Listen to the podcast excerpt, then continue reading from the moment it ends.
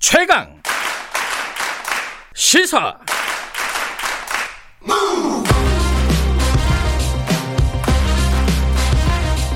지금 여러분께서는 김경래 기자의 최강 시사를 듣고 계십니다.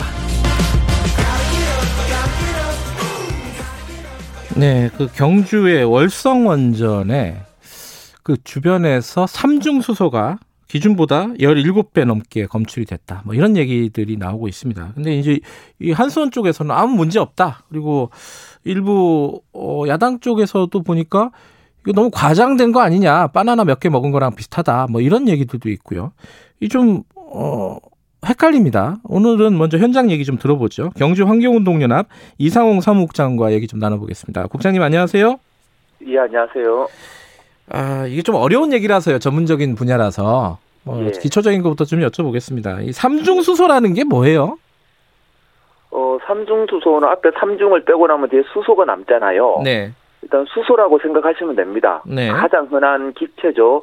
우리가 마시는 물도 수소로 되어 있잖아요. 예. 수소 원자 두 개와 산소 원자가 만나서 물 분자가 되는데 네. 이러한 수소 중에 방사능을 띠는 수소를 삼중 수소라고 보시면 됩니다. 음. 그래서 보통 원자로 안에는 물이 가득 차 있거든요. 네. 그 안에는 우라늄이 핵분열하면서 네. 이 물을 물 안에 들어 있는 수소를 삼중 수소로 변환시킵니다. 이렇게 변환된 수소에서는 방사능이 나오죠. 음흠. 이러한 물들을 우리가 마시게 되면은 우리도 방사능에 피폭이 됩니다. 음.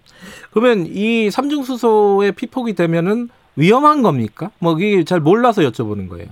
뭐 어느 정도 피폭이 되느냐에 따라서 뭐 음. 다양할 수가 있는데요. 네. 그 일반적으로 피폭은 안 될수록 좋은 거죠. 예. 그래서 이제 피폭이 되면은 뭐 최악의 경우에는 뭐 암 같은 질병이 걸릴 수도 있고요. 네. 그 외에 이렇게 오염된 물들이 몸속에 들어오면은 뭐 네. 장기에 돌아다니고 세포들을 자꾸 이렇게 자극을 하기 때문에 네. 전반적으로 이렇게 몸이 피로해지고 건강이 악화되겠죠. 음. 지금 이제 그 원전 주변 배출수 이런 데서 이 방사능 물질이 17배, 이 삼중수소가 검출이 됐다는 거잖아요. 예, 예. 이게 그 기준보다 17배라 그러면 얼마나 많이 검출된 거예요? 그게 이제 감이 잘 안 와요. 어, 저 어떻게 설명을 드려야 될지는 잘 모르겠는데요. 예. 보통 이 방사능을 세는 단위를 우리가 베크렐이라고 부르고 있습니다. 예. 그래서 먼저 1베크렐은 1초에 방사능이 한 번 나오면은 1베크렐입니다. 음. 근데 지금 현재 그 진행자님께서 말씀하신 그 한 17배가 됐다라는 게 이제 월성 원전 3호기 네. 건물 안에 있는 배수로에서 71만 베크렐이 나왔거든요. 리터당 예. 1리터의 물 속에서 71만 베크렐이 나왔는데 네. 그러면 1초에 70 71만 개의 방사능이 나오고 있는 겁니다. 네. 근데 보통 이제 배출 기준 그 기준치를 말씀을 하셨는데 네. 원자로 건물 내에 방사능 기준치가 솔직히 없습니다. 아하. 없, 예, 없는데 우리가 이제 기준치를 이야기한 것은 보통 발전소에서 폐기물을 바다에 버릴 때 예. 그때 방류하는 기준치가 있습니다. 음. 보통 바닷물에 방류를 할 때 방사능 양을 리터당 4만 베크렐 이하로 방류하게끔 되어 있습니다. 음. 네. 그 방류 기준치의 한 17배가 된다라고 우리가 차용해서 네. 사용을 한 것입니다. 예. 예. 근데 이게 지금 어 너무 과장됐다. 이 뭐 공포를 부추기는 거 아니냐. 이제 야당에서 그런 얘기를 하고 있습니다. 예컨대 이런 이런 정도의 수치는 뭐 바나나 6개, 뭐 멸치 1g 정도밖에 안 된다. 이거 어떻게 이해를 해야 돼요? 저는 그것이 괴담이다라고 생각을 합니다. 음. 보통 이제 저도 그 기사를 봤는데요. 네. 멸치 1g의 피폭량과 원전 주변 주민들의 1년 피폭량이 같다라는 그 보도가 나와 있더라고요. 예. 그래서 제가 이렇게 그 한번 통계를 찾아봤어요. 예. 멸치 소비량이 우리 국민들이 평균 1.4kg의 멸치를 한 해에 소비를 한답니다. 네.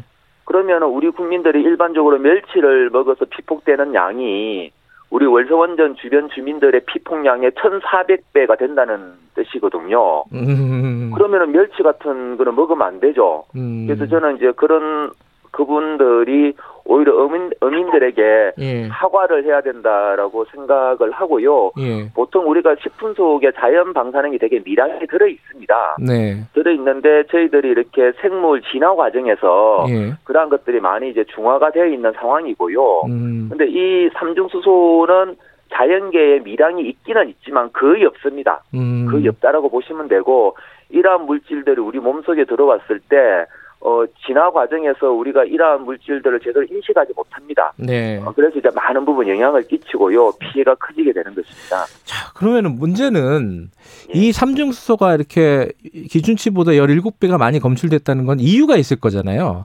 그러면 예. 그 어디서 샜다는 거 아니에요? 이게 뭐 왜냐면 그게 그게 가장 중요할 것 같습니다. 어디서 나왔다는 거죠, 이게?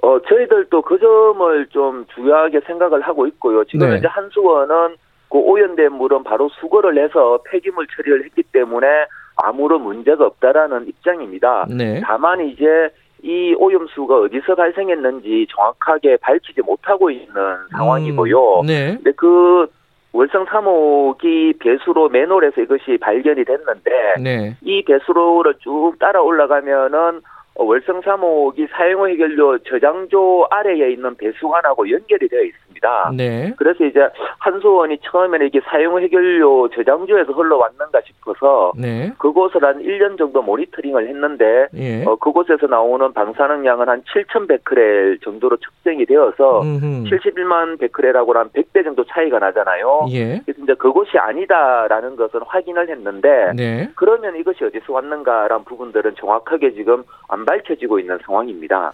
오, 정확하게 안 밝혀지면 그게 더 불안한 거잖아요. 어딘지를 모르는 거니까, 그죠? 예, 그래서 저희들이 어, 민간합동 조사위원회를 만들어서 광범위하게 조사가 필요하다라고 주장을 하고 있는 것이고요. 네. 어, 저희들이 예상하기로는 월성원전이 이제 오래된 것은 30년이 넘었고 전반적으로 20년이 다 넘었습니다. 네. 그런데 이제 이번 사건을 겪으면서 자료를 이렇게 면밀히 보다 보니까 월성원전 지하에 탱크들이 되게 많아요. 음흠. 콘크리트로 되어 있는 탱크들인데 이 탱크들에 이렇게 다 폐기물들이 저장이 되어 있거든요. 네. 사용 해결료도 그 중에 하나이고요. 네. 이제 전문가들이 단원원전 같은 경우에는 지하에 매설된 이런 탱크들이 기본적으로 스테인레스로 되어 있다라고 합니다. 네. 그 물이 새지가 않는데 이상하게 월성원전은 콘크리트로 되어 있다라고 음. 말씀들을 하시고 네. 이 콘크리트는 기본적으로 방수 기능이 없기 때문에 물을 잘 흡수한다. 네. 그래서 이제 한 2, 30년 지났기 때문에 물 오염 무, 오염수를 흡수를 해서 지하로 계속 배출할 수가 있다. 음. 그래서 이 지하 탱크들의 건정성을 어, 평가를 해봐야 한다. 그래서 이제 음. 되게 전방위적인 조사가 필요할 것 같습니다. 그런데 이러한 조사는 아마 지역적 차원에서는 힘들 것 같고요. 예. 어, 정부나 국회 차원에서 나서서 좀 면밀한 조사가 필요할 것 같습니다. 근데 이제 어쨌든 기준치보다 이상의 어떤 방사능 물질이 검출이 됐고, 근데 그게 어디서 나오는지 모른다 그러면은 전면적으로 조사를 하는 게 상식적일 텐데 예. 지금 한수원은 어디까지 조사를 하고 뭐 앞으로 방침이라든가 이런 건 뭐라고 하는가요? 어, 한수원이 어디까지 조사를 할지는 잘 모르겠고요. 저희들이 처음에 이 문제를 세상에 알리게 된 계기가 예. 한수원의 보고서였거든요. 네. 어, 한수원이 이제 작년 6월 달에 관련한 그 보고서를 뭐 규제기관들에 제출을 한 것 같고요. 네. 그걸 저희들이 이제 다른 경로를 통해서 입수하게 됐는데 네. 일단 그 보고서에는 전반적인 삼중수소 오염 상황들이 나와 있고요. 네. 그러니까 향후에 이제 어, 한수원들이 자체적으로 하는 여러 가지 조치들이 들어와 있던데 그 네. 조치에는 뭐 여러 가지 시설물들을 보수를 하겠다라는 내용들이 주된 내용이었고요. 네. 어 그리고 이제 어 이렇게 방출된 어 이 삼중수소가 환경에 어떻게 영향을 미치고 주민들에게 어떻게 영향을 미치는지 그것을 평가하는 프로그램을 개발을 하겠다라고 되어 있었습니다. 음. 물론 이제 그런 평가 프로그램도 개발하고 시설도 보수를 해야 되겠지만 네. 그보다 우선하는 것은 어디에서 방 이렇게 누출이 일어나고 하는지를 밝히는 게 더 중요할 것 같아요. 예. 그래서 이제 한수원 조사가 아니라 예. 한수원은 어떻게 보면은 사고를 친 범인일 수도 있잖아요. 음흠. 그래서 이제 별도의 수사기관이 들어가서 어, 조사를 할 필요가 있습니다.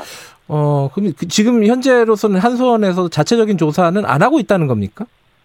어, 조사라 조사를 하고 있는데도 못 밝히고 있는 것 음, 같고요. 네. 그리고 이제 삼중수소 농도 같은 모니터링을 계속 하고 있는데 예. 어, 제가 좀 추측을 해볼 때는 어 조- 진짜 조사가 필요한 필요한 곳에는 한수원 또 겁이 나서 아마 조사를 못할 것 같아요. 예를 들어서 사용 해결료 조사가 필요하다라고 저희들 주변에는 전문가들이 얘기를 하는데 예. 이 부분 조사가 쉽지가 않거든요. 네. 비용도 많이 들어가지만 만일에 조사가 조사를 해서 진짜 심각한 문제가 나오게 되면은 원전 가동을 못하게 되는 상황도 생길 수가 있습니다. 음, 네. 그래서 이제 한수원 입장에서는 어, 이러한 조사를 되게 끓이고 있는 것 같고요. 다만 이제 여기서 나오는 방사능량이 그렇게 높지 않으니까 문제가 없다라는 음. 이제 쪽으로 계속 얘기를 하고 있는 것 같아요. 추측한데. 음. 예. 근데 아까 그 국장님께서 이 예. 뭐 바나나 여섯 개 멸치 1g 뭐 이 얘기에 대해서 이 괴담에 가깝다라고 말씀하셨잖아요. 예, 예. 근데 거꾸로 한수원에서는 어 지금 국장님이 하신 말씀 예를 들어 이제 이 위험하다 이런 것들이 일부 예. 정치인과 언론이 방사능 괴담을 통해서 국민 공포를 조장하고 있다. 이렇게 얘기를 했단 말이에요. 예, 예. 서로를 서로에게 지금 괴담이라고 얘기를 하고 있는 거예요. 예, 예. 어떻게 그러니까 밖에서 바라보는 사람 입장에서는 헷갈리는 겁니다, 이게. 예, 예. 어떻게 봐야 돼요, 이거는?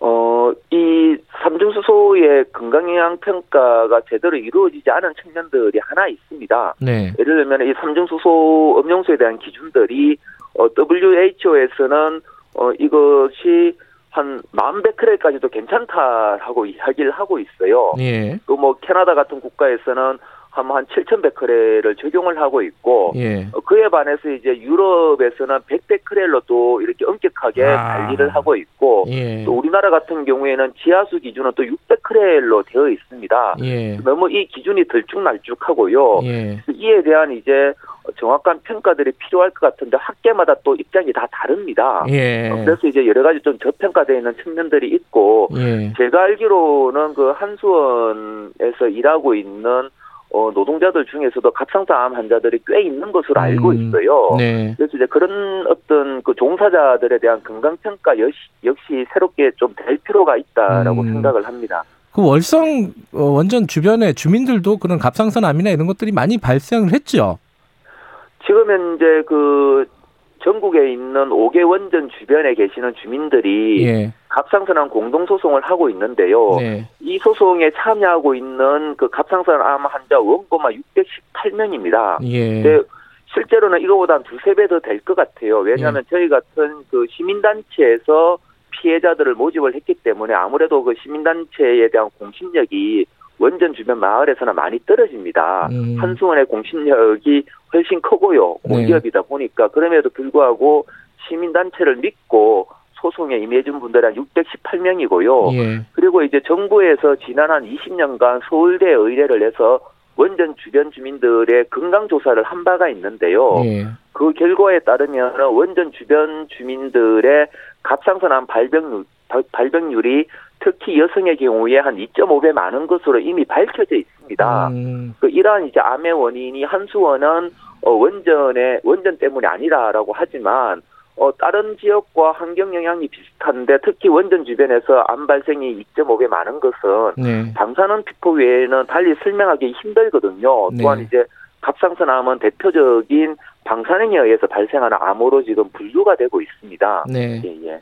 어쨌든 지금 지금 상황에서 가장 필요한 거는 한수원은 검증위원회 열어 가지고 어, 원인 규명을 하겠다는데 이걸 좀 넘어서서 어, 음. 민관 합동 조사 이런 게 필요하다는 말씀이신 거죠? 예, 필요하고 뭐 범정부나 국제 차원의 조사가 필요할 것 같습니다. 음. 예. 이게 결국은 노후 원전 얘기로 돌아가는 거잖아요. 예, 예. 그래서 이게 뭐 우리 탈 원전 정책이 이거 이거는 어떻게 지금 진행이 되고 있습니까? 어, 문재인 대통령께서 이제 국민들과 약속을 하셨고, 꼬리 1호기 폐쇄할 때 이제 탈원전 국가로 가겠다라고 하셨는데, 그 네. 이후 얘기 너무 정치 쟁점화되고, 예. 또 야당에서 공격이 심하다 보니까 정책에 많이 후퇴되어 있는 것 같고 주춤주춤 하는 것 같아요. 네. 그래서 이제 저희들이 볼 때 되게 좀 안타깝고요. 네. 어, 유럽이나 이런 데 보면 되게 적극적으로 탈핵을 하잖아요. 독일 네. 같은 경우에는 아마 내년쯤 되면은 원전이 모두 다 없어지는 것으로 알고 있는데, 네. 어, 우리나라가 너무 늦는 것 같다라는 예. 생각이 들고 아마 선진국에서 어, 탈핵이 어느 정도 완수되고 나면은 이 탈핵조차도 하나의 무역 장벽이 될 수 있습니다. 알겠습니다. 예 예 예. 탈핵을 좀 속히 추진해야 된다는 입장이신 거네요. 그죠? 예 예. 알겠습니다. 여기까지 들을게요. 고맙습니다. 예, 고맙습니다. 이상훈 경주 환경운동학 사- 사무국장님이었습니다. 1부 여기까지 하고요. 잠시 후 2부에서 뵙겠습니다. 8시에 돌아옵니다.